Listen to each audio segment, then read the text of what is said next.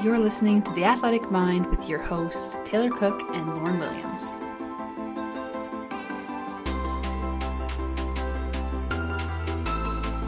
Welcome back to another episode of The Athletic Mind, where we dig deep and shed light on the mental side of sports for athletes and coaches by having open conversations about mental health, mindset, and performance.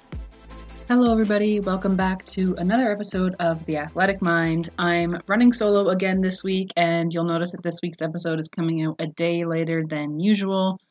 Life has been pretty hectic on this side of the world for those of you who are not in North America lots of things going on with moving, getting settled, lots of new projects rolling down the pipeline. So, unfortunately, haven't had as much time to commit to making sure that we're getting all of these episodes out to you every single Wednesday. But we are obviously hoping to make sure that we get back on track with this so we can make sure that we're providing you with a lot of the valuable information and tools that you need not only as athletes but as coaches and as athletic directors to be able to make some really informed decisions about how it is that you can support yourself, your team, and your organization. Now, all of that being said, it is officially May, and for those that do not know, May is Mental Health Awareness Month. And this topic in particular is something that's really near and dear to my heart because I've, of course, struggled with my mental health while I was in university and still periodically have to make sure I'm keeping my head in check so I'm able to to perform and show up and be there for myself and for others. But I've also had a lot of family members who have been impacted by this and and in particular my dad who just passed in in March. I grew up with him and he was bipolar. So like I've been exposed to a lot of the issues in and around mental health for a very long time.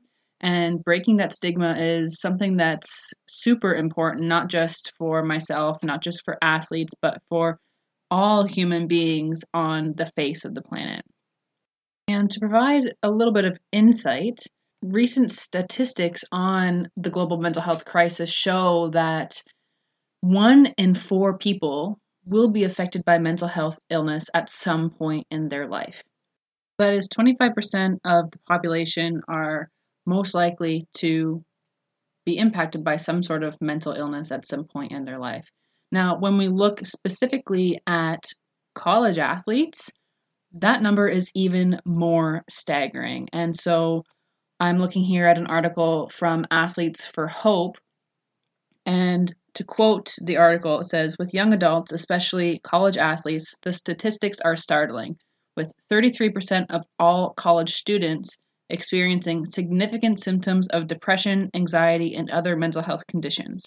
Among that group, 30% seek help, but of the college athletes with mental health conditions, only 10% seek help.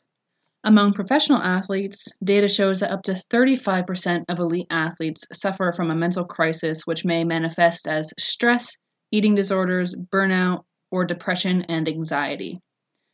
So, statistically speaking, when we compare professional and elite athletes as a group to the entire population as a whole, those who are competing in any sort of professional or elite sport are actually more likely to experience mental health problems than the average person.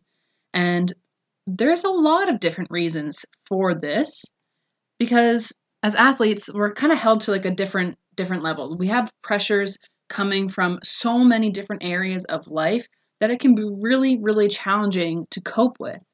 And when we typically have looked at athletes, especially like superstar athletes in the past, we kind of idolize them, right? Like they're just these immaculate people who are capable of doing some really incredible things within their sport. And it's so hard to see them as being human before an athlete that we don't imagine that they you know, can't handle anything that life throws at them, when that is absolutely not true.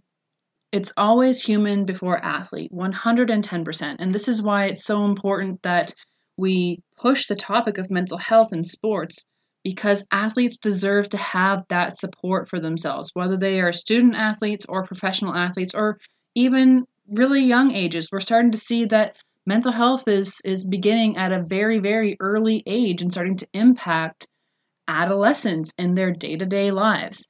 So, this is why having this conversation in and around mental health is so, so important for us to be having. Even if I think to my own experience when I was in university, I felt like I should be doing more. I constantly felt like I needed to be doing the best in all areas of life athletic, academic, volunteering in the community. And I'm pretty open about my experiences there because I don't want anyone else to get trapped into this feeling of like having to do, do, do, go, go, go all the time and absolutely burn yourself out and then start to experience a bunch of symptoms of mental health illness and have that impact your day to day life. It is not something I would ever wish on anyone. When I was in the midst of that, I didn't see that as being a mental health condition or symptom or something that was indicating that things were not right. And if we were focusing a bit more education in and around mental health and openly discussing these things, I think that's really what's going to help people understand that it's okay to not be okay. It's okay to open up and share things. It's okay to talk to people and let people in so you don't feel like you're going it alone. And now, what I love to see a lot of is that we're seeing some of these really big star athletes and also not star athletes, like people who have come from college and university and they're opening up and talking about their experiences with struggling with mental health, depression, anxiety, all of these things. And it's really starting to open the conversation. And I just want to make sure that people are aware of how important that is. So, like, we're seeing people like Michael Phelps who struggle with depression and anxiety, and he is very openly discussing this with people, making sure that they understand, you know, just because I'm an Olympian does not mean that I am not going to be affected by any of these things. And he opens up and he talks about how he felt uh, depression for the first time post post Olympics, and there's a lot of Olympians that feel that way. But because they're at this high level, they oftentimes feel like they should be able to handle this. Like I've I've handled so many more challenging things in my lifetime that this should be absolutely nothing. Like, what is wrong with me? I should just get on, get on with life, get over it. It's going to be fine. And just try to sweep it under the rug is what a lot of athletes try to do. But doing that only creates this compounding effect where I'm going to push it under the rug. I'm going to leave it there and I'm not going to address it. And then once something else come up, that's what I'm going to do. I'm going to put it under the rug and let it sit there and not address it. And doing that is only going to make things significantly worse in your experience. We also see see athletes like Simone Biles, another Olympian who actually pulled out from competing at the Olympics because she didn't feel mentally ready to do so. Her mental health was not at a state where she felt comfortable to go into a, a performance where she could potentially get injured if she was not prepared. We also see basketball star Kevin Love. He's quite open about uh, about his experience with his mental health and how it started uh, after experiencing fir- his first panic attack.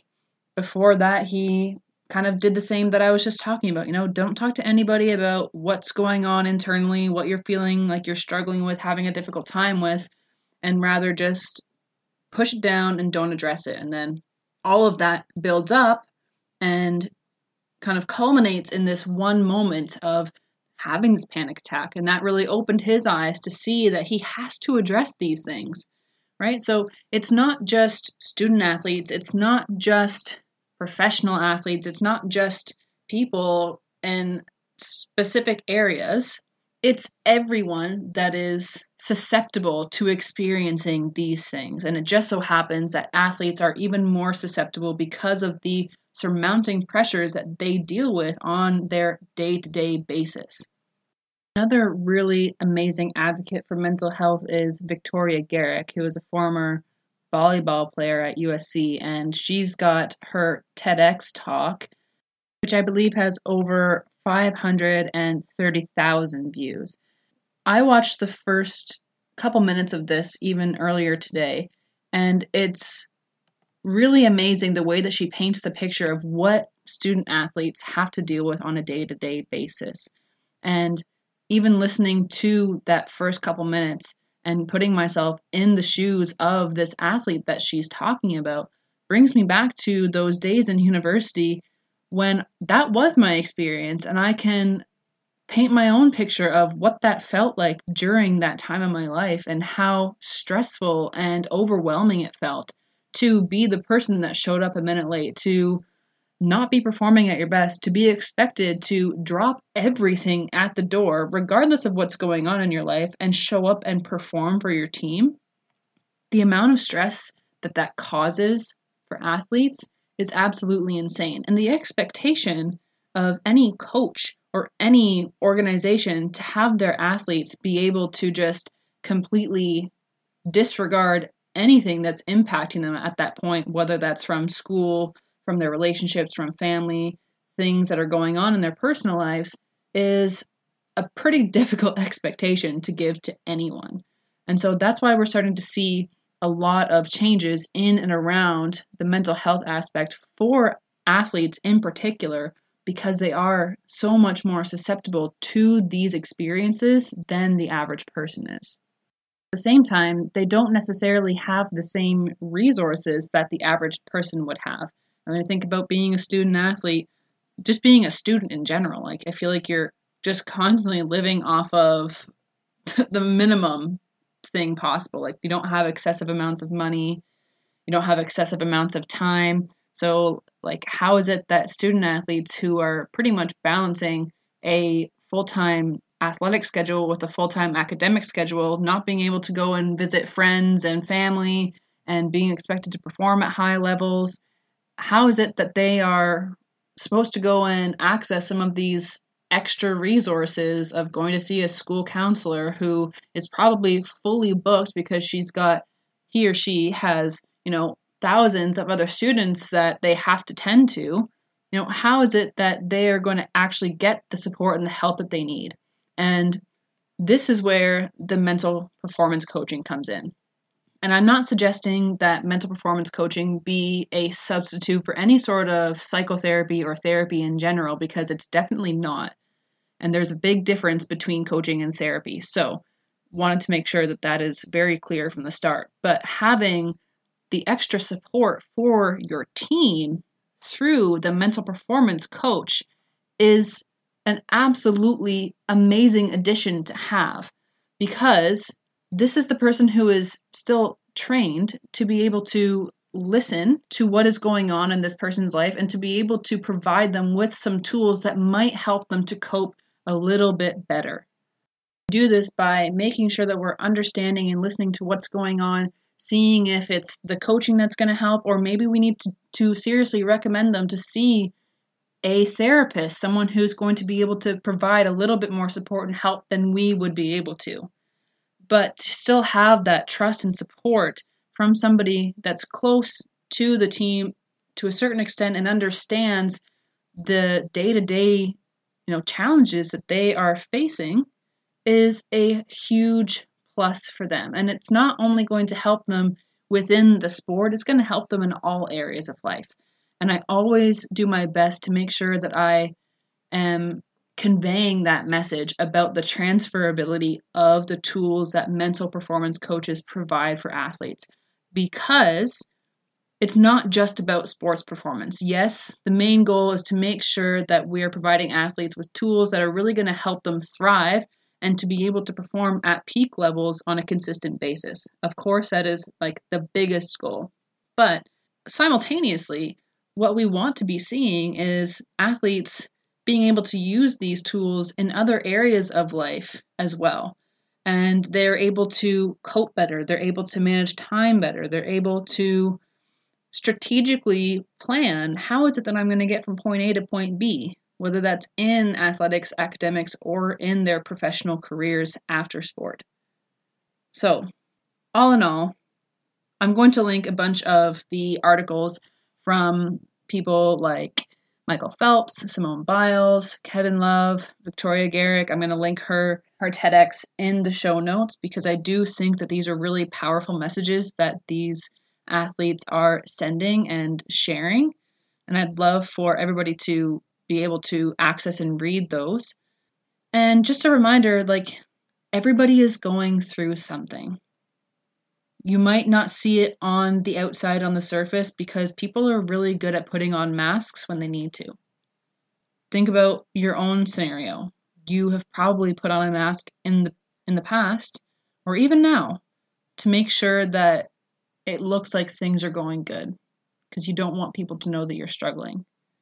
But I'm telling you, and all of these other athletes are telling you, that it is okay to not be okay and that it's okay to open up and to talk and to share and to look for that support that you need in order to get through the day, the week, whatever it is that you need to be okay. So, all of that being said, thank you guys so much for your patience with a late episode and also for tuning in.